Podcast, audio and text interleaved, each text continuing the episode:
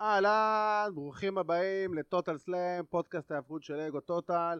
אני עדי כפיר, ואיתי נמצא הטקטים האגדי שלי, אבירן טוניס. לא יודע אם אגדי, לא יודע אם טקטים.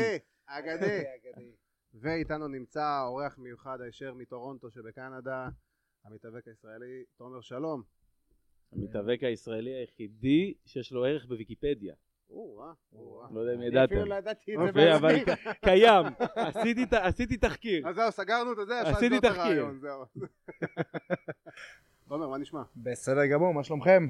הרבה זמן לא ראיתי אתכם. כן, כן. טוב לראות אותך הרבה זמן לא... כמה זמן לא היית בארץ בתכלס? אה, ארבע שנים בערך. ארבע. שנים, פעם אחרונה שהייתי פה. זוכר מתי, מה מה עשית בפעם האחרונה שהיית פה? אה, כמה הופעות ולראות משפחה וחברים. אתה יודע, כל פעם שאני בא לפה אני מנסה לנצל את הזמן יותר ויותר אה, משפחה, אמא, אבא, דברים שאתה לא רואה כל הזמן, אבל עכשיו, את האמת, ההורים שלי עברו לשם, אז זה קצת יותר קל. כן, עברו לטורונטו? לטורונטו. אה, יפה. אז עכשיו לא כל כך חסר לי, אתה יודע, את האוכל של אמא, זה כבר טוב.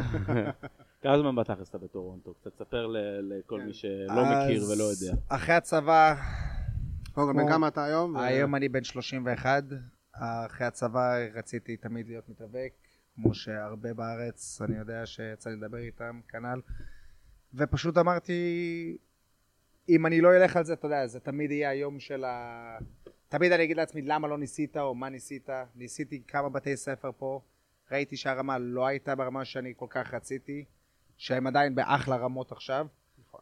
עליתי על מטוס, החלטתי לטוס לטורונטו, בטורונטו לקח לי זמן עד שמצאתי בית ספר, התאמנתי שם כמה שנים. בתכלס אני בקנדה בערך שמונה וחצי שנים של האבקות. Uh, הצלחתי להופיע בכל ארגון של קנדה. Uh, עכשיו נפתחת לי דלת לארצות הברית, ללכת לנסות לעשות הופעות בארצות הברית שזה כבר טוב. וזהו בקטנה, פלוס מינוס. אז בוא קצת אה, נהפוך את זה למשהו יותר מבקטנה. בכיף. אה, אמרת שנפתחה לך עכשיו דלת לארצות הברית בעצם. אה, מה כן. זה אומר? מה מה בעצם קרה שלא הייתה לך דלת לארצות הברית? בגלל שעשיתי אימיגריישן לקנדה, אז היה לי קצת בעיות עם לחצות לארצות הברית עד שלהפוך להיות אזרח קנדי. אני עדיין לא אזרח קנדי, אבל לפחות קיבלתי ויזה לארצות הברית, שלקח לי המון שנים לקבל את זה. אני חשבתי זה יהיה בקטנה, אתה יודע, יגיע לקנדה, תוך שנה אעשה כמה הופעות, הברית, ואני חתום כבר. כן. מסתבר שזה לא עובד ככה. צריך לעבור איזה דרך. מסוימת. העבודה מאוד קשה. Uh, כן, אני עכשיו באמת בקשר עם הרבה הופעות אינדיז, שהן יותר קטנות uh, בארצות הברית, כמו בבאפלו וכל זה, שזה יותר קרוב לטורונטו, פנסילבניה. Uh, מהרגע שאני מגיע, רק קיבלתי את הוויזה וישר באתי לארץ, אז עוד לא יצא לי להופיע שם, אבל ברגע שאני הולך להגיע בחזרה לטורונטו שבוע הבא, אני כבר על רגל על הגז, and just go, אתה יודע, משם. אה, זה מעולה, תראה, בגדול, אני חושב שאחד הדברים שאתה, שאתה יכול אתה להגיד, זה שאתה גם היית בסופו של דבר המתאבק הישראלי הראשון, שגם היה לו קרב ב Monday Night Raw. Uh, כן, מה שנקרא, מה, מה אומר לך השם ז'אן פייר גולה? השם הזה אומר לי אה, שפט פטרסון עבר לידי ואמר לי פשוט תקראו לו ז'אן אז פייר בוא, גולה. בוא, בוא, בוא, בוא, בוא, תספר בוא, לנו בוא נעשה קצת. בוא נעשה דבר כזה. בוא תספר לנו ככה על, על, על, על היום הזה, על הרגע הזה שאתה מגיע, באמת, אתה מגיע ל backstage, מה, מה קורה? גם הרגע, נוצר הרגע הזה בעצם? איך? לא, כי גם, גם לפני זה. אתה היית, ב, אני זוכר, ב Survivor Series או משהו כזה, בטורונטו כן. כהבטחה, אבל אשכרה לבוא ו- ולהגיע למצב שאתה מקבל קרב ב Monday Night Raw, מה, מה, מה קורה באותו יום? למאיפה אתה אוקיי, מגיע, אז- מה קורה? אז בוא נלך צעד אחד אחורה ל Survivor Series, שיש לי סיפור די אה, מצחיק כזה, קטן. הגענו ל Survivor Series, גם אותו דבר, מגיע לשם, בחרו אותנו, אמרו לנו אתם הולכים להיות ב main event של, main event או קרב אחד לפני main event של Survivor Series, ב Survivor Series match. בקבוצות, כן. בקבוצות, elimination, אנחנו מגיעים לשם, יושבים שם עם כולם, פתאום, הת- אה, פתאום לפני שאנחנו באים לצאת, דין אמברוס בא אלינו ואומר לנו חבר'ה, I'm swinging for the fences today. אז אם אי פעם תראו את הסרטון, זה אני יוצא ראשון, ואני רץ ב full sprint, ואני עושה איתו eye contact, ואני אומר לעצמי, אוי ו... ואז אתה רואה אותי פתאום נעצר, כולם עוברים אותי, פוצצים את כולם מכות, ואז אני נכנסתי, שזה היה די חכם מצידי. ה Monday Night Raw, תכלס, בגלל שהייתי ב Survivor Series, היה להם כבר את ה contact שלי. הם שלחו לי הודעה ואמרו לי אנחנו חוזרים בחזרה, זה חסך לי ב- לדבר איתם ולעשות הם קשר איתם. במונטריאול, נכון? אה, לא, זה היה. ברו, טורונטו. בטורונטו? בטורונטו זה היה. הוא היה בטורונטו. אה, ביום השני היינו ב SmackDown, אני חושב שזה היה מונטריאול.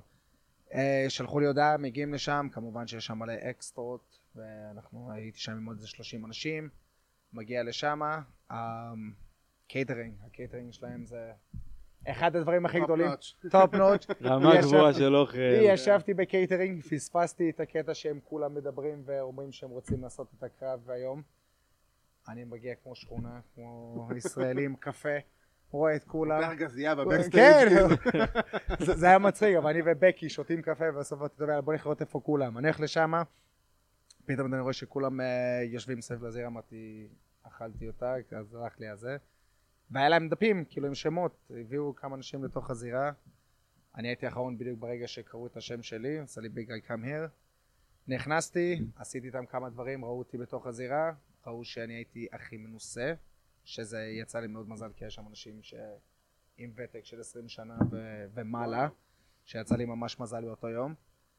ובאותו רגע שהם אומרים, אוקיי, אתה נבחרת לקרב, אה, אתה יודע, זה קצת... אה, מי בעצם מודיע לך את זה? אה, ארן אנדרסן היה אייג'נט שלנו, אז הייתי אני, נייתן שזה אה, ג'ייסון ג'ורדן, וארן אנדרסן היינו בזירה, ישבנו שם, דיברנו, דיברנו, אני גם די קרוב לטי.ג'יי, לטייסון, כן. שהוא כאילו עזר לנו עם ה... טייסון קיד. טייסון קיד, כן. שעזר לנו קצת עם הבנייה של הקרב, בנייה. זה היה כאילו squash match, אבל עדיין אה, זה הולך אחרי פרוצדורה גדולה.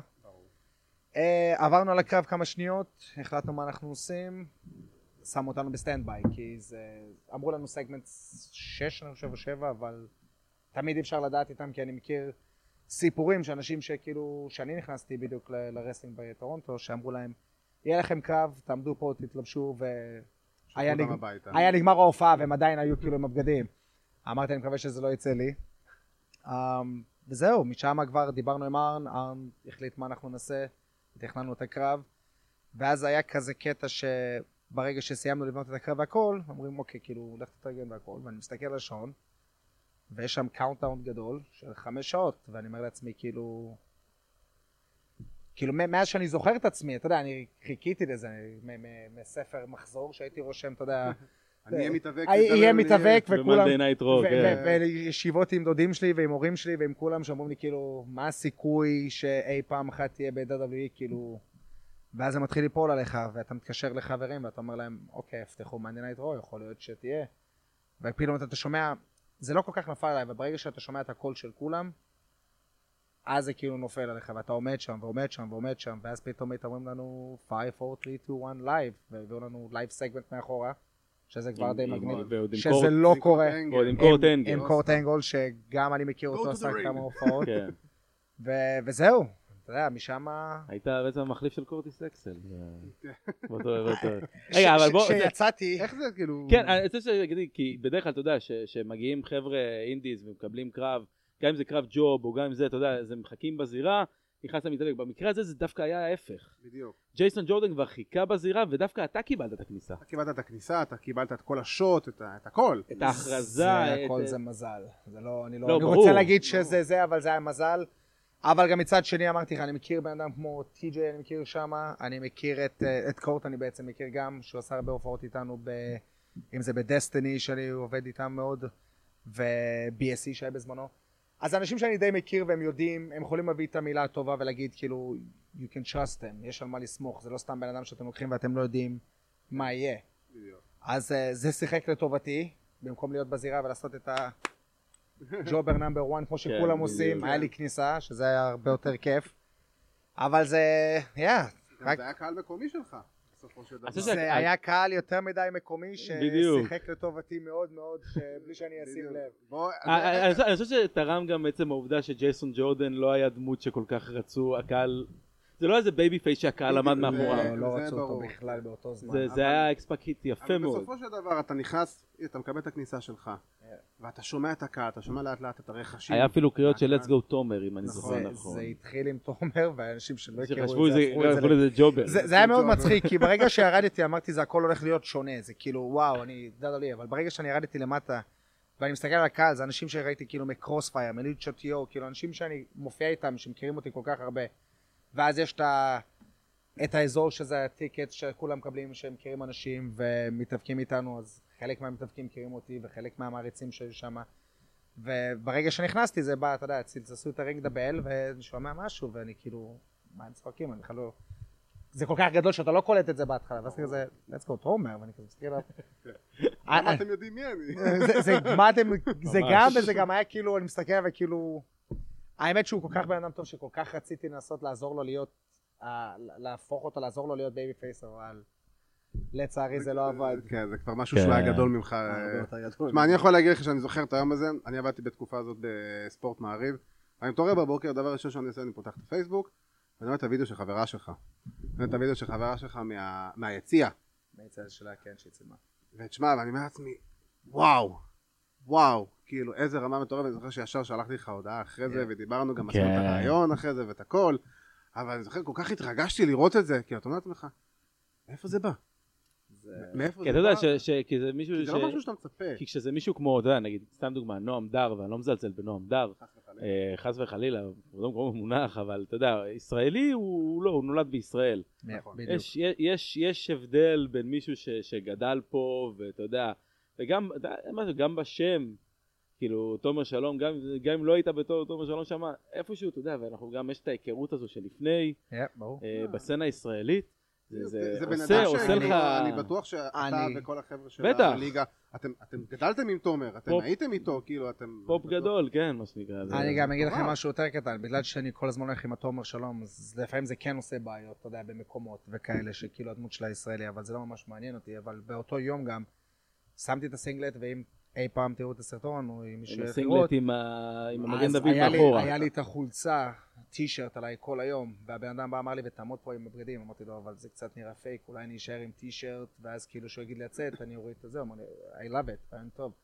וכל היום הם באו ושאלו אותי, כאילו, מה אתה לובש? ואז אני מרים ואומר להם singlet שחור, ואף פעם לא הראיתי להם את האחורה, במיוחד שאני יודע שזה ז'אן פייר גולי אני הולך להיות, ואני הולך להיות במונטריאול, אבל זה היה חשוב לי לעשות את זה, לא רק אה, בשבילי, גם בשביל כל המדינה, כי בסופו של דבר אני מייצג את ישראל, מדינה קטנה, אני מייצג אותנו כל הזמן. אם זה לטובה או לרעה לפעמים, זה לא משנה, אני מייצג את מי שאני, כי זה מה שאני מרגיש שאני. וזה גם די עשה לי קצת בעיות, כי כשהגעתי לאחורה אמרו לי כאילו, what the hell, כאילו, מה אתה עושה עם זה? או, או שנכנסתי, ביג שו היה יושב שם ומעשן ועושה לי כאילו, מזל טוב, קד. זה דברים שהם כאילו, זה דברים שהם כאילו אני הזויים. אני רוצה לעצור ולנסות לדמיין את הסצנה, אני חושב כן, שכולם כן. ידמיינו לי את הסצנה בבית. ביג שו יושב, מעשן סיגריה, אה, vape, היום עכשיו אה, הוא עבר vape. ל vape, הוא עבר ל vape. רמה אחרת. מעשן vape, ואומר, מה, אין, זה... זה אתה נכנס, אי אפשר- לכתוב את זה זה. אתה. נכנס, אתה רואה את הנטר, את וינס, אה, סטפני בדיוק יצא, ביג שואו, ובילי קידמן, וארן. הם כולם יושבים שם, מסתכלים. וביג שואו כזה עושה לי מזל טוב kid, ומתחיל לצחוק עם כולם.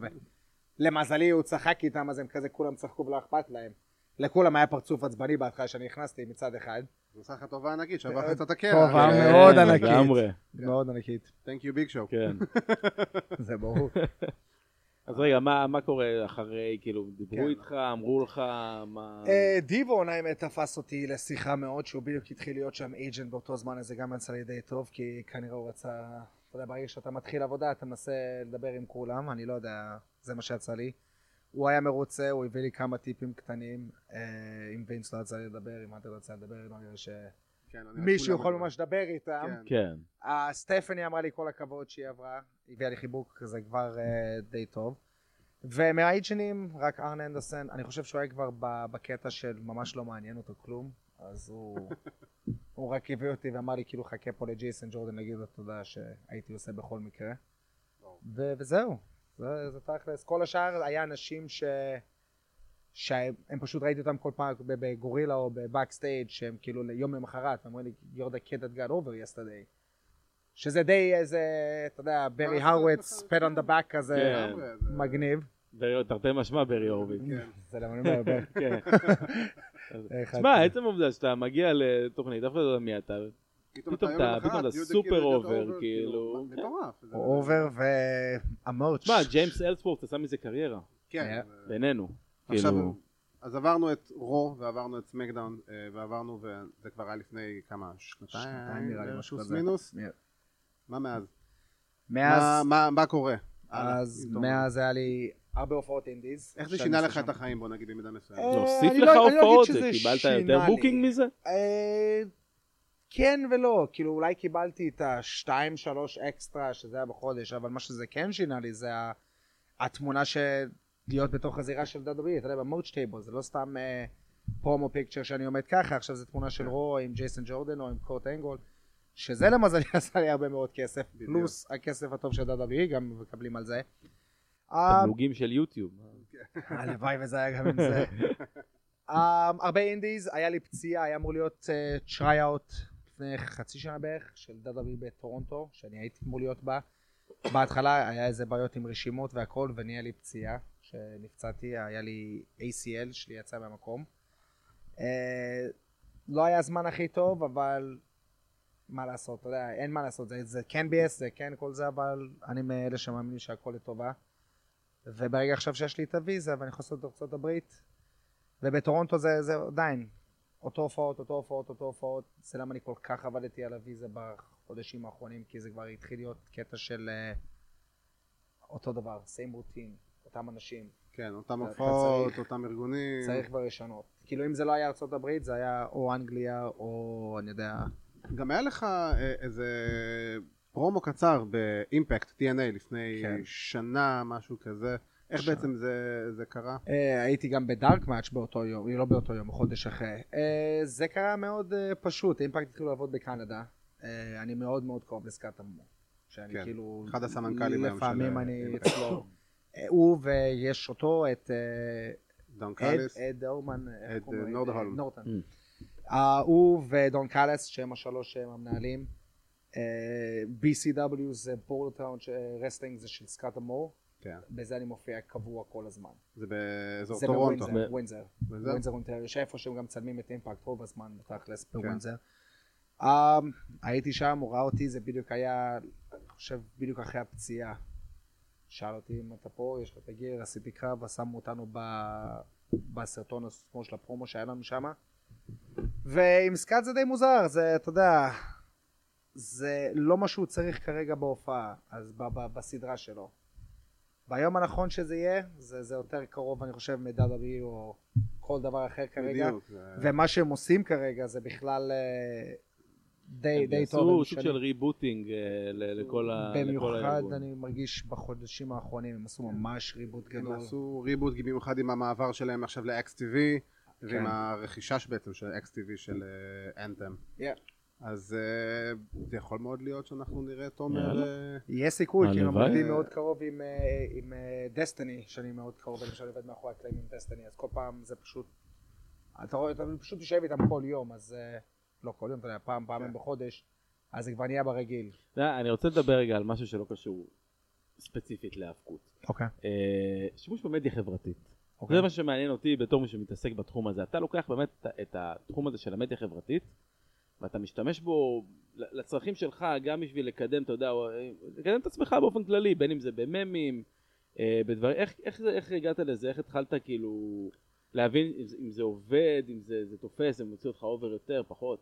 אה, זה די מוזר, כי אני, שהייתי, נכ- איך שהתחלתי להיכנס לאינסטגרם ולזה, אני לא כל כך הרבה זמן בזה, אני כבר שנה וחצי אולי משהו כזה.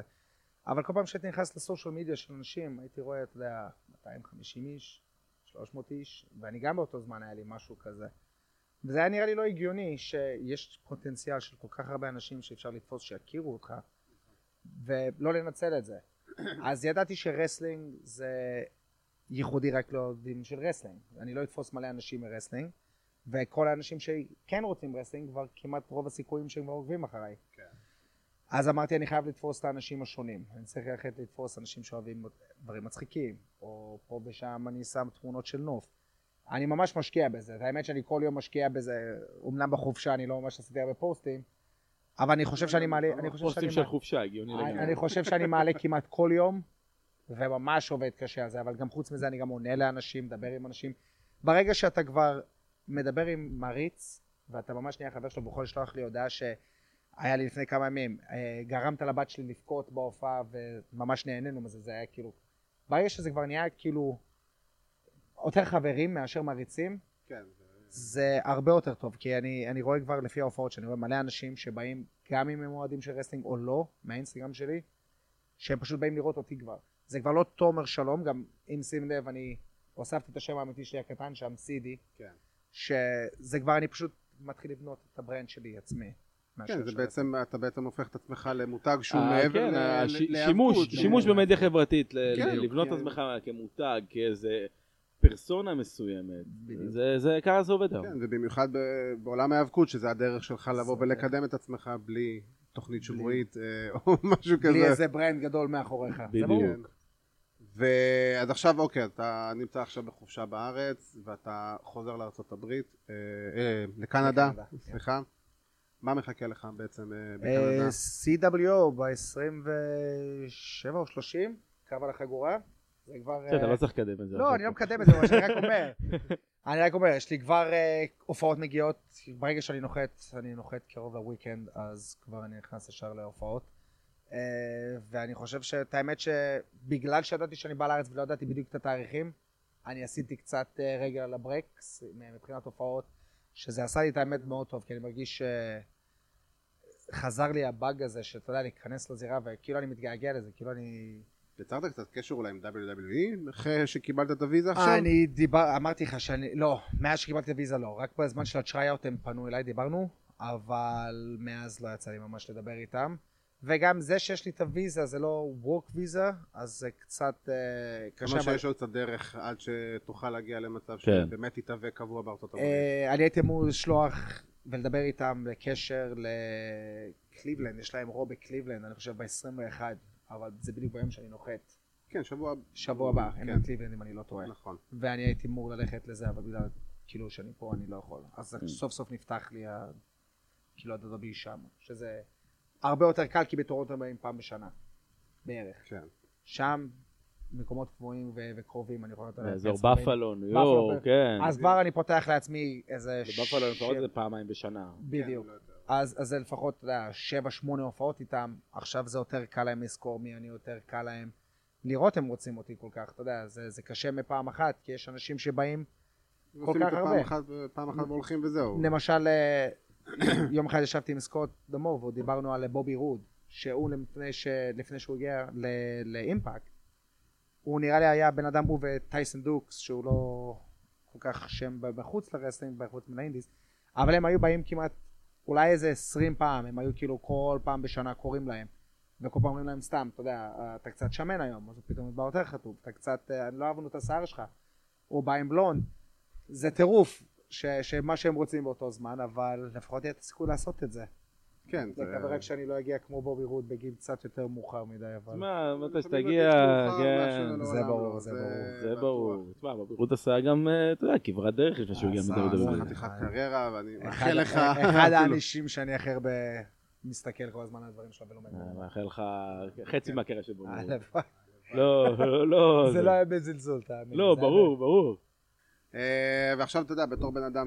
בתור מתאבק שגר אה, בצפון אמריקה תקופה מאוד מעניינת להיות מתאבק זו תקופה מאוד מעניינת להיות אה, אוהד האבקות ואנחנו אחרי הדראפט של WWE ואחרי הבכורה של All Elite Wrestling בטלוויזיה ואחרי הבכורה של הגענו לאוקטובר.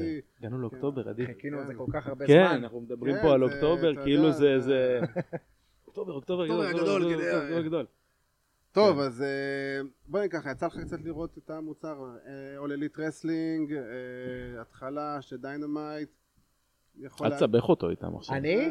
אני יצא לי לראות את ה... את ה pay-per-views וקצת מה... ממה שראית את ה pay-per-views בגדול לא... pay-per-views מאוד אה, אהבתי, זה כבר, אה, קודם כל זה חברה חדשה, זה חברה עם כסף מאחוריה, זה כבר טוב מאוד, ויש שם אנשים כמו שון ספירס שהם עזרו לי להתאמן, שזה מדהים סוף סוף לראות אותו באמת מקבל פוש יותר גדול ממה כן. שנתנו לו, זה כבר הרבה יותר גם מה טוב, שאמרנו ש-AW זה ארגון שהוא by the boys for the boys. זה נכון, שזה, כאילו, תסכים, זה אחד הדברים באמת היותר חשובים, ש- שזה זה לא איזה פרומוטר שקם ומקים ארגון, זה ארגון שמוקם על ידי מתאבקים, על ידי וורקרים. שזה מאוד מאוד חשוב, כי אני רואה הרבה הרבה ליגות שאני לפעמים עובד אצלם, שזה בכלל סתם פנבוי פתח, והוא פתאום פתח לו ליגה, ואתה רואה כאילו לפי ה booking ש-nothing לו makes sense, כאילו, כן, אתה יכול לנצח היום, ופתאום אחרי חצי שעה הוא יגיד לך, אוקיי, אני רוצה אותך לחגורה, או, או להפסיד, כאילו, דברים שלא קשורים לחיים, הזויים, שאתה צריך להגיד לו, כאילו, it doesn't make sense, אתה, אתה צריך לריב איתו על זה. אבל כן, סוף סוף יש חברה ש- by the boys for the boys, שזה כבר... אה, שיש בה כסף מאחוריה, ויש הרבה בדיוק. כסף מאחוריה, ויש גם טלוויזיה, כאילו... אבל מי, ש... אבל מי TV. מנהל אותה, ומי שבתכלס קובע את הדברים, זה מתאבקים, וזה חבר'ה ש... כן. שמע, יש להם, יש להם את, ה... את המוח לעסק הזה, בין אם זה קודי, בין אם זה הבאקס. אומגה גם. בדיוק, אנחנו כן, רואים שיש להם את אבל המוח. בעיקר, כן, אבל ה- בעיקר זה, זה הבאקס וקודי. כן. אנחנו רואים את זה, זה אין גם בעיקר לא הבאקס מוח וקודי. מאחורי. All In בזמנו, אנחנו כן. יודעים, ואנחנו גם רואים את זה עכשיו, את הנגיעה ממש של קודי שהוא... לעשות... אה, אנחנו נעשה. restart now. אה, אבל בכל מקרה, אה, אתה אני יכול להגיד, ראיתי את התוכנית בכורה. אה, מאוד הזכיר לי vibe WCW כזה, גם דיברנו על זה לפני התוכנית. מאוד. vibe של WCW זה גם, אני חייב להגיד שגם ה stable הזה של ג'ריקו וג'ייק הגר וכל זה, זה קצת מזכיר איזה סוג של, אה, אתה יודע, NWO יעני כזה, אנטי ממסדי מנסים, כזה, אה. כן, מנסים. מנסים, להגיד לך שזה זה? לא, זה לא, ברור שלא. לא. מנסים. נתן לי, תשמע, יכול- התוכנית בכורה באמת, לדעתי הייתה אחלה של תוכנית בסך הכל. כן, למרות שלדעתי ולטעמי האישי, NXT אה, ניצחו אותם ברמת האיכות. ברמת האיכות. אה, כי ברייטינג, אה, בר- ברייטינג NXT מושמדים כרגע, נכון לעכשיו. אה, גם מושמדים. על הרייטינג אני שמעתי, אני חושב היה אחד... אה, הרייטינג בתוכנית 800 הראשונה, מיליון נקודה שתיים או שלוש, משהו כזה? 890 של NXT בבכורה לעומת 1.6, 1.4. 1.4, 1.6, 1.4. כן. עכשיו בתוכנית השנייה זה היה... שניהם ירדו, שניהם ירדו בערך ב... NXT ירדו ל-790 ו-all elite ירדו למיליון. 10 אחוז ירידה, משהו כזה. עכשיו, לא, ל... לא, AW זה הרבה, אז הם כן. ירדו בכמעט המון. 400 אלף צופים, זה כן. משמעותי, NXT ירדו רק ב-100 אלף צופים, זה מכה קלה בכנף, בוא נקרא לזה ככה.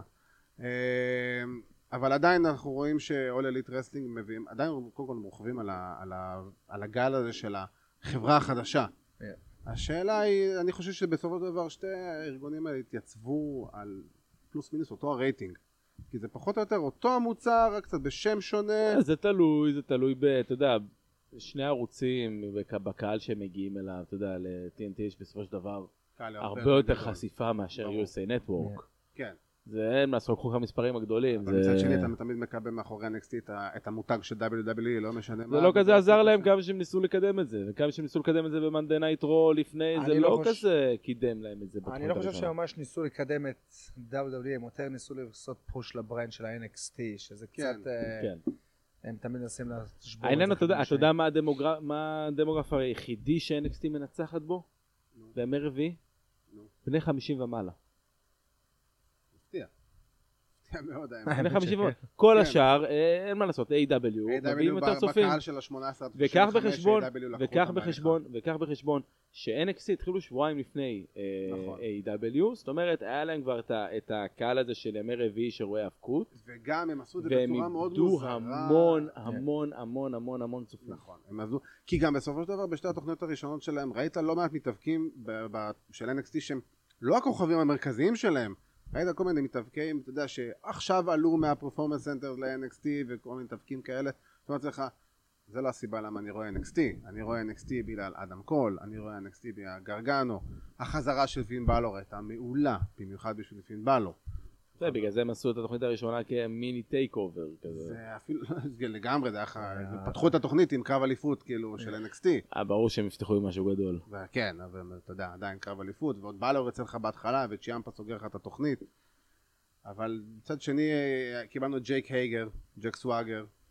אה, במהלך מאוד TNA מצד אה, AEW כן, אתה יודע. אין דבר שצועק לי יותר TNA ממישהו שעזב את ה-WWE וחוזר פתאום כ- כמשהו אדיר ב- בארגון אחר. כן, זה- ועזב כ- כסוג של אני- low card. כן, עכשיו הוא גם חזר, קודם כל אני חייב להגיד שהפרומו של ג'ריקו, שהוא שוחט שם את ה-We the People, היה מעולה.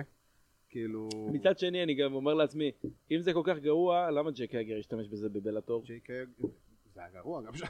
לא, אבל אני אומר, זה לא אני- היה אז אני טוב. אומר, אם הוא כל כך- שנא את זה, כמו שאני מניח שג'ריקו. שג'ריקו אה, נכנס בהם בקטע שאתה יודע, כנראה שבאמת יש איזה משהו מאחורי זה שהוא נכנס בזה, כי זה היה אלתור. זה לא- זה לא סתם... זה היה אלתור של הרגע, אבל... ברור, זה לא, אין פה איזה... זה, לא נראה לי יותר בשביל להגיד שזה באמת כאילו suck, זה פשוט היה לעשות shot ל-WWE. בדיוק. כן. וגם שלא, גם אם אתה שם לב, אם אתה זכרת, זה היה שתי שניות לפני שהוא אמר את המשפט הזה, אתה שומע את כל הקהל, we the people, we the people, וג'ייק הייגר לא מגיב. ג'ק הוא הגר ש- לא לא מצמץ. כן, כאילו, כל הסגמנט מה, הזה. אני רק בו כאילו בטראנס לא או משהו מצמץ כזה. זה היה- אפילו. עכשיו, הדבר היחידי שהיה לי בעייתי איתו, כי כמו שאמרת, הם מציגים אותו בתור הדבר הכי גדול בעולם. עכשיו, עם כל הכבוד, אנחנו מכירים את ג'ק הייגר, ומי שעוקב אחרי ג'ייק הייגר בבלאטור, הוא כולה 2-0, עשה אחלה הפרעות בכורה, עשה פשלה של החיים בבכור, בקרב השני שלו ב- בבלאטור. אה, הוא ניצח בחניקה אחורית, אה, שהוא לא שחרר. והוא לא שחרר. פשלה, הוא עושה את זה בכוונה, נו. לא, זה לא, בוא, יש הבדל מאוד גדול בין MMA להיאבקות. עשה את זה בכוונה. זה שהוא עשה את זה בכוונה זה לא הופך את זה לבסדר. ברור, אבל זה כמו לא שהוא נתן, זה כמו שהוא זה MMA, זה שונה. זה כמו שאחרי הקרב הראשון שלו הוא נתן פרומו כאילו עכשיו הוא באמצע המאנדי נייטרו. גם, גם, גם הפרומו שלו אחרי הקרב השני זה היה פרומו היל לגמרי הכל אבל בסופו של דבר זה MMA זה, אתה לא עושה את אותם הדברים כי ב-MMA שאתה ברור. לא משחרר בזמן זה עזוב ברמת הקהל ברמת הארגון יש לו מזל שהוא יוצא WWE כי כל, לא, כל לוחם אחר היה חוטף בראש וכנראה גם היה עף על טיל אבל אה, אז כשג'ריקו בא ואומר הלוחם ה-MMA הכי מסוכן היום בעולם אחי בשתי שניות בודקים את זה שנייה בגוגל ומבינים שזה לא אבל בסדר, מה אתה רוצה להגיד? אה, בין... אה, לוחם מקום עשירי בעולם לא, ברמת. סכנותו. לוחם. MMA בבלאטור אבל זה ג'ריקו, הוא מרים את הסטייבל שלו, כן, ואתה יודע, הוא- חייב להוציא אותו הכי אובר שיכול להיות בעולם, הוא יכול גם להגיד שהוא פיוטר בלאטור צ'מפיאן, זה היה זה נשמע יותר טוב, כי זה הרבה יותר הגיוני גם. וזה עדיין קיים, זה אין מה לעשות. אבל אל תשכח שהרבה גם לא לא רואים בלאטור הרבה שם, אז בשבילם זה נשמע הגיוני. זה כן, נשמע כן. כאילו הבן אדם הזה. תשמע, מה שכן, לעומת כל המתאבקים שמאחרים, הוא נראה כמו איזה הר אדם. ובוא נגיד שאני אישית מעדיף את אה, ג'ייק הגר מאשר אה, טייסון פיורי או אה, קיין ולסקס פתאום נגד אה, על ברוק קיין. ולסקז אנחנו חלוקים, כי קיין ולסקז זה חתיכת החתמה בשביל WWE. ברמה... ברמת המיינסטרים כן, ברור. מאוד מעניין אותי מה הוא יעשה עם לסנר.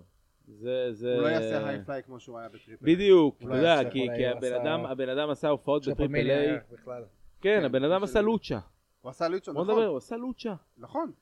ו- והוא צריך ספק. לעשות סוויץ' נורא גדול כדי לעבוד עם לסנר, תשמע, זה... מדובר בבן אדם שהוא רסלר.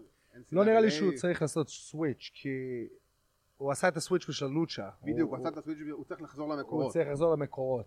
ועם לזנר והוא, עם הסיפורים שלהם, זה, זה, אתה יודע שזה הולך להיות אה, no holding back עליו. בדיוק, כן. הנה, הם צריכים שניהם פשוט ל- להגיד, להגיד, אתה יודע, כמו שאתה אומר אה, ב-backstage לפני, לפני קרב, אתה אומר, כמו שדין אמברוז אמר, I'm gonna swing to the fences. בדיוק. זה. לגמרי יודע צריך מה את הקרב כן? ביניהם. כן, זה, צריך להיות הקרב, כאילו, גם ש- ראית שומע את? אחי? בוא פשוט מכות, כאילו, בקטע כזה. ראית אותו. בבכורה שלו שהוא הגיע משום מקום, לקח אותו כן. ב-take down, ואתה ראית את האגרופים מתחברים, זה לא היה, אתה יודע, אגרופי אה, זה. כיף, אתה ראית את האגרופים מתחברים, ולסנר מכר את זה. זה אין מה לעשות, אבל זה הזמן הזה בשנה, שאנחנו קצת לפני קראון ג'ול, כן, ה-Glorified House Show אה, הסעודי, ש- שמסתמן כ- כמתחרה מאוד גדול להל אין א סל בתואר אה, האירוע- הגרוע של השנה. אה, כן, כולנו. סובלים, אין מה לעשות. כן, אנחנו עבדים שלהם. עבדים של המוצר. כן. money talks, אין ברירה. עבדים של... כן, זה ממש, כאילו. כן, אבל uh, בסופו של דבר אני חושב שאם אנחנו כאן נתמקד uh, חזרה ב-all elite ו-NXT וכל ה-Wednesday night wars אני חושב שבסופו של דבר שתיהם, ככה לפחות הערכה שלי, ששתי החברות האלה יגיעו למצב שהן פחות או יותר מתייצב- מתייצבות פלוס מינוס על אותו הרייטינג והסוויצ'ים של ה-Monday night wars אני לא בהכרח חושב שההחלפות שלט כאילו זה יהיה מה שהיה אז כי היום... בימינו זה לא יהיה. בימינו, בדיוק, בימינו השיטת צפייה שונה, אתה יודע. בסופו של דבר מי שמרוויח מכל ה-Wednesday night war הזה, זה אנחנו, אנחנו האוהדים, המתאבקים. אתרי האבקות את- עזוב אתרי האבקות, אתרי אבל... האבקות חוגגים על זה בסדר, מה? הם יחגגו, אבל זה לא. משנה, כן. חוגגים על זה, היום יש לך מתאבק, כל מתאבק שיבוא ויגיד All Elite Wrestling יותר טובים מ-NXT והוא מתאבק של All Elite, כאילו בום, כותרת מרכזית כאילו בכל אתר היאבקות שאתה יכול אה, לעשות, זה לא- אה, את זה. לא, אבל מי שמרוויח מזה זה הקהל. מי שמרוויח מזה זה כל אוהדים. אני חושב שכולם. מרוויחים מזה. כולם מרוויחים מזה, זה, זה משכורת. תראה, קח בן אדם כמו תומר, סתם עם הדוגמה, אם מחר תומר חותם ב-All Elite Wrestling, מה זה עושה לקריירה שלו? זה נותן לו כסף טוב? זה נותן לו חתיכת שם, זה נותן לו עבודה קבועה, וזה בן אדם שגם אם הוא יעשה רן של חצי שנה או שנה שם, אחרי שנה ב-all elite wrestling, הדלתות פתוחות לכל מקום שהוא ירצה ללכת אליו. וזה בדיוק מה שהיופי ב-all elite wrestling מבחינתי. תדע לך שזה הדבר שהכי כאילו כולנו כל ה... כולנו שאומר כולנו זה כל האינדי ווקרס כולנו מרוצים מזה כי עכשיו כל כך הרבה נפתחו. מה באמת השיח באינדיז נגיד, אה, במתאבקים שאתה עבדת איתם, או עדיין עובד איתם על all elite wrestling וכל מה שקורה עכשיו עם זה? מבחינת uh, כולם מבסוטים שפשוט יש עוד. פעם זה היה כאילו, מה זה פעם? לפני כמה שנים ש, שרק התחלתי, זה היה כאילו WWE, that's the only place שיש, אז uh, זה גם היה תקופות שפעם הם רצו, אתה יודע, דוגמנים, פעם הם רצו אנשים מעל 7 feet, uh, כל כן. פעם אתה היית צריך לחפש איכשהו להיכנס לזה. עכשיו סוף סוף יש מקומות שמקבלים אותך איך שאתה, איך שאתה רוצה להיות. יש לך אנשים שהם, אה, הגיע הזמן. Yeah, סטנט נראה לי קוראים לו, שהוא הנמוך, כן. ויש לך, מה שבא לך אתה יכול, אם אתה טוב בסופו של דבר במה שאתה עושה, אתה יכול לקבל עכשיו עבודה בכל אתה רואה את זה מקום. גם ב-WWE היום. זה מה אני אומר. חבר'ה כמו סמואל ג'ו, שנגיד, או קווין אוונס, כן. שעד לפני... שהם די מחזיקים את החברה, אני חושב, מבחינת quality של אה, קרבות ו-story לגמרי. lines. אתה רואה גם בן אדם כמו ריקושט, עד לפני שנה שנתיים לא היה מגיע ל... כן, אבל ריקושט, יש לו יש לו את הלוק הזה של ה... כביכול של ה-cruiserweight, שזה בסדר, שזה קיים, מדבר איתך חבר'ה, אבל כמו... בוא נגיד, בוא נגיד תכל'ס. הגדולים יותר. חבר'ה גדולים יותר, טיפה עם עבי בשר ו- טאקי. וקרוס, בדיוק, ואוטיס דוזביץ' יקירנו, כן. אה, שוואלה, לפני super over. super over וסופר כריזמטי, הפצצות שהוא מקבל בראש מה-caterpillar זה פשוט, לא משנה, לא, כאילו, אבל זה חבר'ה שלפני 10-15 שנה, הוא לא היה לעולם לא היה מתקבל. לא היה להם סיכוי בכלל להתקרב ל-WWE. זה מראה כמה באמת העולם הזה השתנה ו- וכל הדינמיקה, ואתה יודע, זה- זה כיף לראות את זה, כן, כן, ואנחנו... כשמן, כבן אדם אה, אב כבן בשר. אדם הבשר בעצמי. אה, ואם אנחנו כבר מדברים על אול אליט רסלינג ומדברים בכלל על עולם ההיאבקות שגדל ומתרחב אה, אז יצרנו קשר עם טוני שאבוני הוא היום השדרן קודם כל הזכור והאגדי אגדי. של WCW והיום הוא השדרן של MLW וגם השדרן היום של אול אליט אה, אז יצרנו את הקשר לאמת רעיון מאוד מאוד מעניין איש נחמד איש מאוד. הכי נחמד שדיברנו איתו עד עכשיו זה running gag, בדברים running כל פשוט זה כן, כל נחמד. כל רעיון. זה מישהו יותר האיש נחמד. הכי נחמד שדיברנו איתו. תכלס הכי נחמד היה קריס ון וליט שהוא היה פשוט הדבר הקנדי הכי קנדי שיש כאילו. סורי, סורי.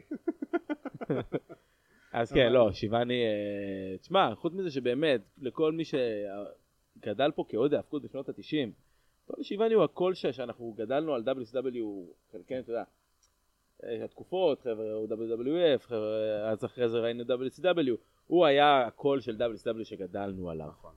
וזה היה באמת, זה היה כבוד לעשות ה-תשעים את זה כן, זה היה כבוד לראיין אותו, אה, ובאמת גם אחלה, אחלה דברים שהוא... אה, כן הוא סיפר כמה דברים מאוד מעניינים. אז בואו פשוט אה, נעבור לרעיון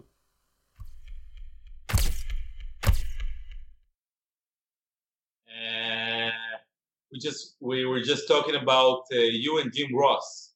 Uh, uh, you two, of course, if you if you if you work together in AEW, you'll be like the all star of the Attitude Era. Is it something that you wanted, that Jim wanted?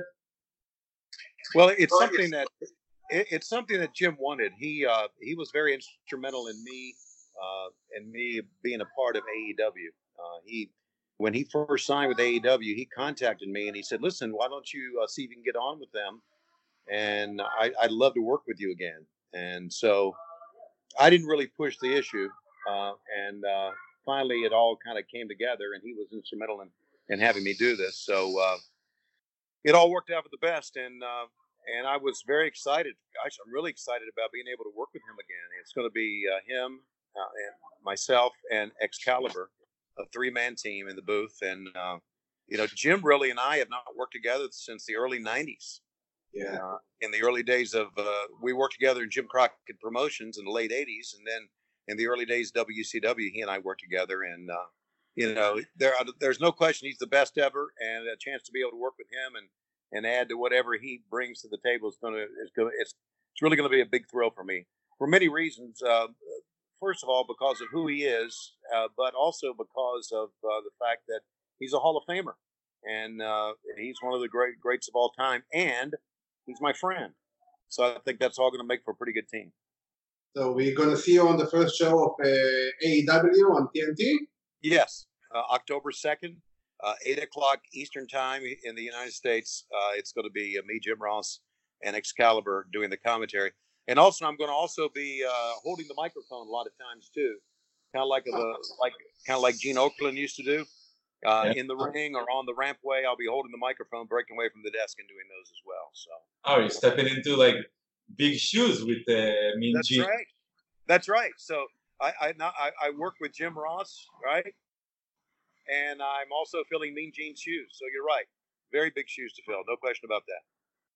And uh, of course, uh, we know uh, All Elite is uh, is upcoming promotion, and we know that Kenny Omega and Cody Rhodes and the Young Bucks are the main stars. Of course, with Jericho, uh, Right. the, the main stars of, uh, of this promotion. But can you put your finger on someone who you think is the next? Who's gonna uh, be the next star? the next star? You know, like someone.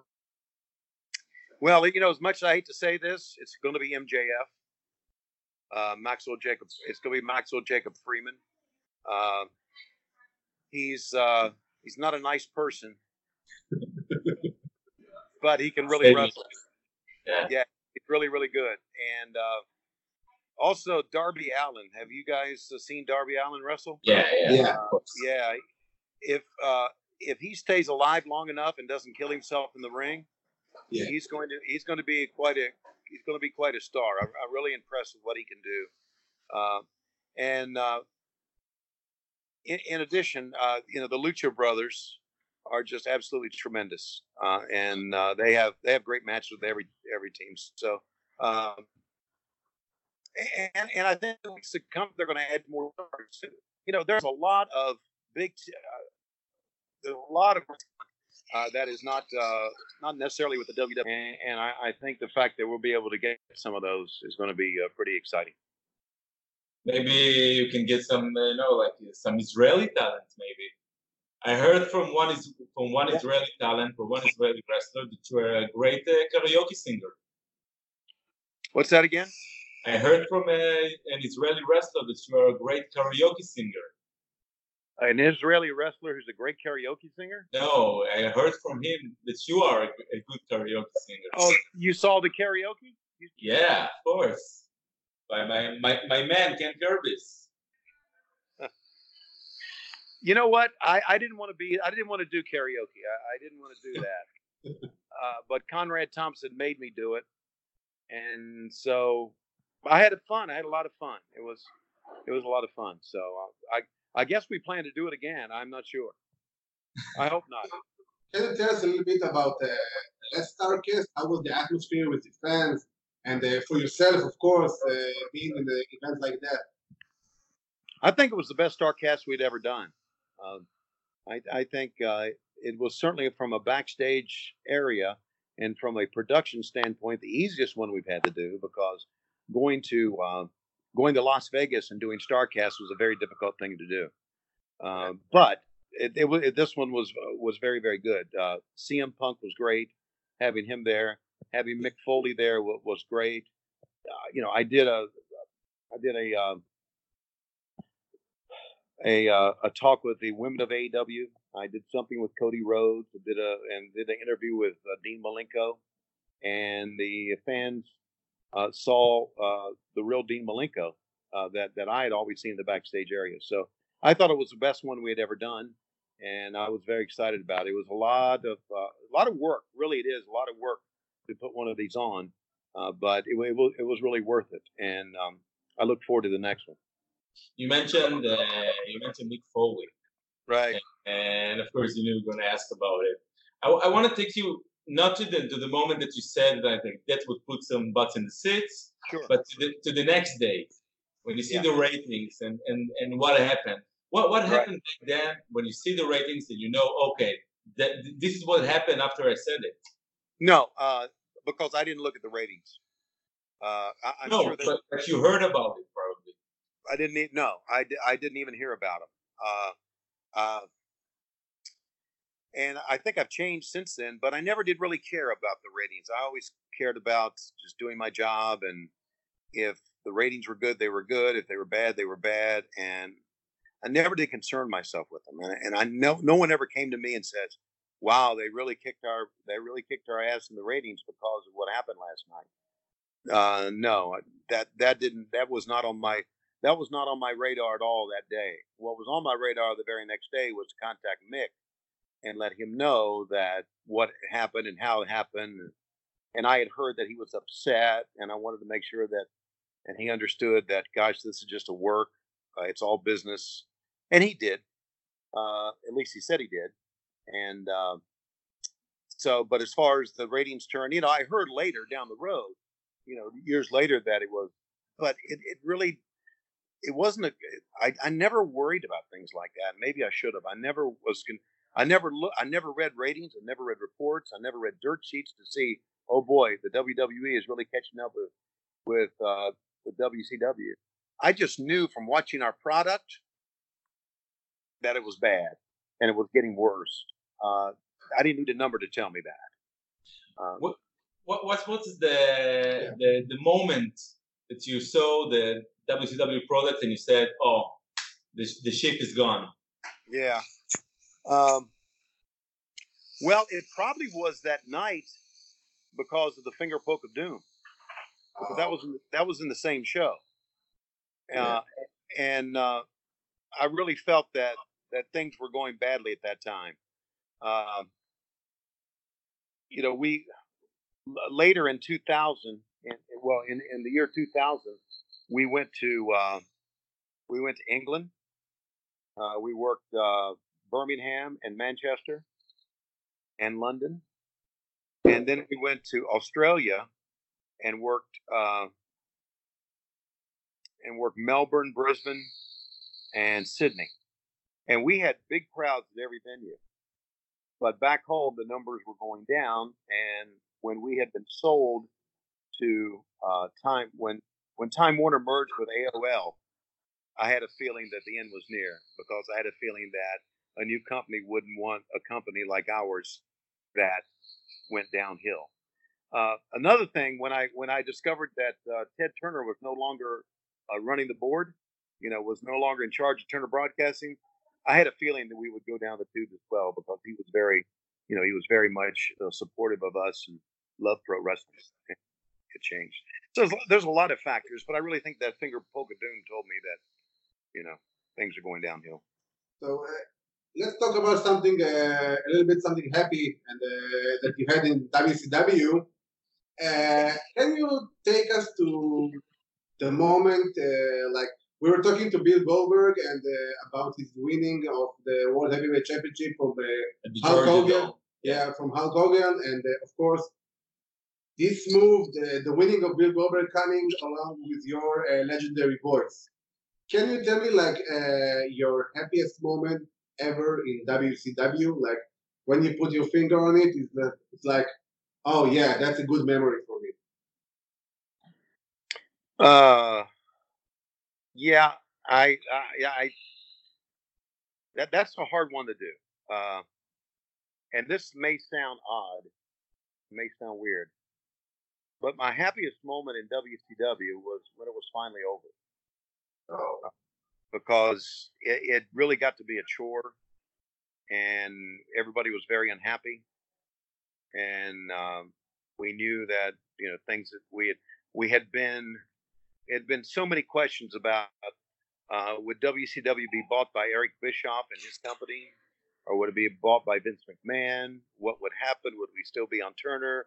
would Vince McMahon still run us? Uh, when we finally knew it was over, I think that was my happiest moment. Uh, and that's that's that's very difficult to say, but it it became throughout the years it became more like a job than it did becoming something that was fun, yeah. and it was it, we were really toiling, really working hard, and so I think the I think the last show when uh, when Vince took over the show was my happiest moment because I was relieved. Does that make any sense to you? Yeah, yeah, of course. Yeah, We can understand it. yeah. We, we watched WCW back yeah. then. Right, right. You were, you were probably relieved as I was. It was over with, yeah. Yeah. There was ever a chance that uh, you will come to the WWE after Vince bought uh, WCW? Uh, no, I don't think so. I contacted them uh, but they they never really showed an interest in me. So I decided from then on I would just try to re uh, I would recreate myself and go a different path with my career. And I thought that my years in wrestling were done until I met Conrad Thompson and started doing the podcasting, and then MLW, and now AEW, and now I'm back in it full full time now. So it's weird, you know. You you you never know how your life's going to turn out, and it's weird to think that here I am uh, with a uh, you know multi-year deal with AEW and doing it once again. But I can safely say that my excitement level is back to where it used to be. So hopefully that will resonate and will come across on TV. Yeah. And uh, a few weeks ago, you had the chance to call to call the match of uh, the World Chamber match at MLW with Ross and Marshall, and of course the coming back of Kevin Van Erich to Dallas. Yes. Can you tell us a little bit the, the atmosphere in the in the arena that day, at the event, at the match? Because when you see the match, all you can hear is the Van Erich chant. Right. How was it for you to call to, to commentate on this match? Well, you know, years ago when I first started in wrestling, I, I had a chance to meet David and Kevin. Never met Kerry, but I, I knew David and Kevin. This is obviously before David passed away.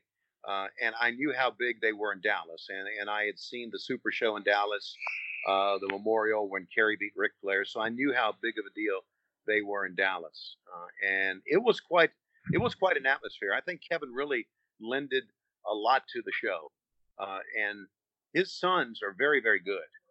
You know, very good. It, that, that's that's a good signing by MLW to have those aboard with Major League Wrestling, and, and it and it it you know, fan, and this is why this is why I guess why I'm back, right? Because fans are big into nostalgia right now. Fans are big into what they grew up with, what they saw in the past, and bringing that back, and that's that's a big thing right now. And it was big for those fans in Dallas. Uh, and I thought, uh, you know, uh, I know one of the uh, the Von Erichs had been sick that day, had a temperature, and had been battling the flu. But I think it ended up being a very, very good match. And uh, you know, I, I, must say that uh, MLW's got some talent. They really, really have some talent on board right now. I'm very excited about that. Where, where do you see MLW in the wrestling world today? Because you have WWE, you have AEW that's going to go head to head on Wednesdays, and and MLW is like pushing themselves up a little yeah. bit. Yeah. Where, where, do you see MLW heading up to? Be like like the third uh, wrestling promotion in the US? Well, you know that's hard to say. I think we need to wait and see exactly how popular. I know AEW is very popular right now, but let's just wait and see exactly what the future is for AEW before we do that. I, I'm thinking that if you consider Impact and you consider Ring of Honor, I would put the MLW right up there with them right now. Yeah. Uh, because they, the, I, I think, I think what's very important, even though you know tel- television viewing has changed, I think what's very important is to have a very good or very consistent uh, cable show. And I think with MLW being on beIN Sports, uh, yeah. I I think that's very very consistent and very good for them. Uh, and uh, you know, obviously with us on TNT and and Vince uh, on the USA Network and and on the Fox Network, that's uh, you know that's that's a sign that your wrestling promotion is very strong. So I, I think the fact that they've hooked in with beIN Sports, and I've been down to Miami and I've talked to people. beIN Sports is a very very good uh, television network. So uh, I, w- I would put them on the equal right now with Ring of Honor and uh, and Impact, uh, and uh, maybe just a little a little bit below the others. But we'll see. You know, we'll see what happens. They could get stronger. Court Bauer is a very smart guy, and I think he'll work hard to make his. Uh, when I said we're gonna end this with a good thing, what was your favorite match to call ever? Yeah. One match it, it was the most fun you had calling the match, and you you remember like. Yes, I know that. I know that easily. Uh, in 1990, I had been working for Jim Crockett Promotions, and I had been working in a very small, you know, Jim Crockett Promotions was a very small family operation. Uh, in, in uh, I said 1990. In 1989, I went to work for the WWE for one year. Uh, about a month into working for the WWE, uh, I was assigned to call a, a card at Madison Square Garden for the MSN network, Madison Square Garden network, uh, with Lord Alfred Hayes and it was Hulk Hogan and Big Boss Man in the cage in the main event. Dust, Dusty Rhodes was on the card, and I'd never been to Madison Square Garden. Uh, Madison Square Garden, as we know, is like the the best uh, wrestling arena in the world, and it was a sold out crowd. The excitement was incredible, and later that night, uh, after it was a matinee show in the uh, two o'clock in the afternoon, after we did the show, uh, Alfred and I flew to Boston to do uh, matches on the New England Sports Network. And so, going from Jim Crockett Promotions and the small time wrestling that they were to the big time Madison Square Garden and the Boston Garden in one day and doing a Hulk Hogan match in a cage against the Big Boss Man was uh, still my most exciting day ever in wrestling by far. So, uh, Tony, uh, we want to thank you for your time and for this interview. It's been a pleasure for us Yeah. talking to you. Well, thank you. It's it's uh, it's guys like you that uh, that uh, make us popular, that uh, help us forge ahead, and uh, I just think that uh, that we appreciate all that you do for us, and, and thank you very much. Uh, you've got my numbers, you've got my cell number, you got my Skype. Uh, reach out to me anytime, okay? Please do. Okay, thank you very much. Thank you. Okay. תודה רבה שחזרתם אלינו אחרי הרעיון הזה עם אה, טוני שבוני. אה, רעיון באמת עם כל כך הרבה משפטים חזקים ואני חייב להגיד גם יצא לנו לדבר על זה אחרי שעשינו את הרעיון איתו שהוא אומר את המשפט אה, טוני מה היה הדבר הכי טוב מבחינתך עבור WCW שזה נגמר. שזה נגמר. אוקיי רגע. איך אתה מגיע למשפט כזה? אבל אה, באמת תשמע הוא היום טוני שבוני בצורה מאוד מפתיעה חזר למיינסטרים לקדמת הבמה של, של עולם תשמע, אני רואה אותו, הוא גם מנחה עכשיו את, את דארק, כן. את התוכנית אה, הוא של גם קיבל הקרבות את התפקיד של... הזה של אה, אה, סטייל אה, מין ג'ין כן, שהוא אמר. לנו שהוא הולך לעשות את זה. נכון. אנחנו רואים את זה באמת, זה קצת זה צולם לפני הבכורה של, אה, נכון. של דיינמייט. אה, תשמע, בסופו של דבר, בן אדם חזר ל, ל, לעולם ההיאבקות אחרי, בוא נגיד, כמעט מעל 15 שנה 15, 20 הרבה, שנה, הרבה. 15, 20 שנה שהוא היה כאילו. לא, לא, לא היה שם, והוא חזר והוא נכנס לזה ממש בקלות. כן גם כשדיברנו איתו הוא אומר ששאלת אותו אה, שהוא דווקא ב-MLW למשל הוא תפקיד הפרשן ולא השדרן Yeah. הוא אומר אני הרבה יותר נוח לי בגלל שלא הייתי הרבה זמן אה, בתור, אה, לא הייתי בתוך עולם ההיאבקות הרבה יותר לי לבוא ולפרש את זה לא להיות ה-lead להיות. ה-color, כן, כן, להיות ה-color commentator. כן, ו... האמת אני חושב שזה היום לשמוע את אול אליט רסלינג שזה ג'ים רוס וטוני שאבוני אני מניח בצד את אקסקליבר זה- זה- זה חלום. זה, כן זה חלום שכל כן, אוהד אמרנו, זה- זה- זה- זה ה-all-star של שנות התשעים. זה, כן. זה מאוד מוזר, כי גם אם אני לא בתוך הקרב, הם מכניסים אותי לקרב. רק מה, מהקולות שלהם ואיך שהם מרגישים את זה. כן וזה מהלך מאוד מאוד חכם של אול אליט רסלינג להחזיר שתי השמות האלה לקדמת הבמה אה, ובכלל באמת אה, אנחנו רואים עוד גם ב-MLW אתה יודע לשמוע אותו כן, הוא, וגם, אתה יודע, שהוא לא נמצא, אז אז זה ג'ים קורנט, כן על ו- אותו עיקרון. זה- קורנט גם עכשיו התחיל לשדר ב- ב- בתוכנית החדשה של אה, NWA החדש. כן, כן. אתמול יצא לראות את הפעם הראשונה של זה גם. כן זה מאוד אולד סקול בוא נגיד את זה ככה לא מאוד רע. כן, כן. מקפיץ אותך לשנת 80 כאילו משהו כזה. ממש. אה, עם דגל ישראל איפשהו ב- בזה אפילו. אולי תחזיר אותך חגורת מזרח התיכון. ממש, כן. אה, אבל בכל מקרה אנחנו רוצים קודם כל תודה רבה לטוני שבוני על הרעיון הזה וגם ל-MLW ותומר אנחנו רוצים להגיד לך קודם כל תודה רבה שבאת. תודה רבה אנחנו לכם. יודעים שאתה ככה קצר בזמן בחופשה שלך ואנחנו מאוד מעריכים את זה שהגעת. בכיף, בכיף. נורא שמחים שהגעת. ו- ש- ש- ובכלל זה אני חושב שזה הרעיון הזה איתך עכשיו שהיה זה הזדמנות מאוד טובה לקהל הישראלי הצעיר שלא בהכרח מכיר אותך נכון. אה, יהיה הזדמנות טובה מאוד. ספר איך הם יכולים לעקוב אחריך ברשתות החברתיות. אה, תומר שלום ברנד באינסטגרם. כן אתם. תראו עוד מעט זה פה ככה ירוץ זה- לכם אה, ככה זה ואני גם תעקבו אחרינו גם ברשתות החברתיות פייסבוק אינסטגרם טוויטר יוטיוב SoundCloud אנחנו שם אתם ממש יש לכם הכל. אנחנו כמה ביבי, שאפשר עובדים. אנחנו באנו לשחק תגיד לי מה קרה לך ואני רוצה להגיד תודה רבה לעורך הוידאו שלנו עורכת הוידאו שלנו ליטל מלכי ואני רוצה להגיד תודה רבה לאחראי הסאונד והטכני שלנו איתן דחבש. זה תומר שלום זה אבירן טוניס. אני עדי כפיר ושיהיה לכם שבוע too sweet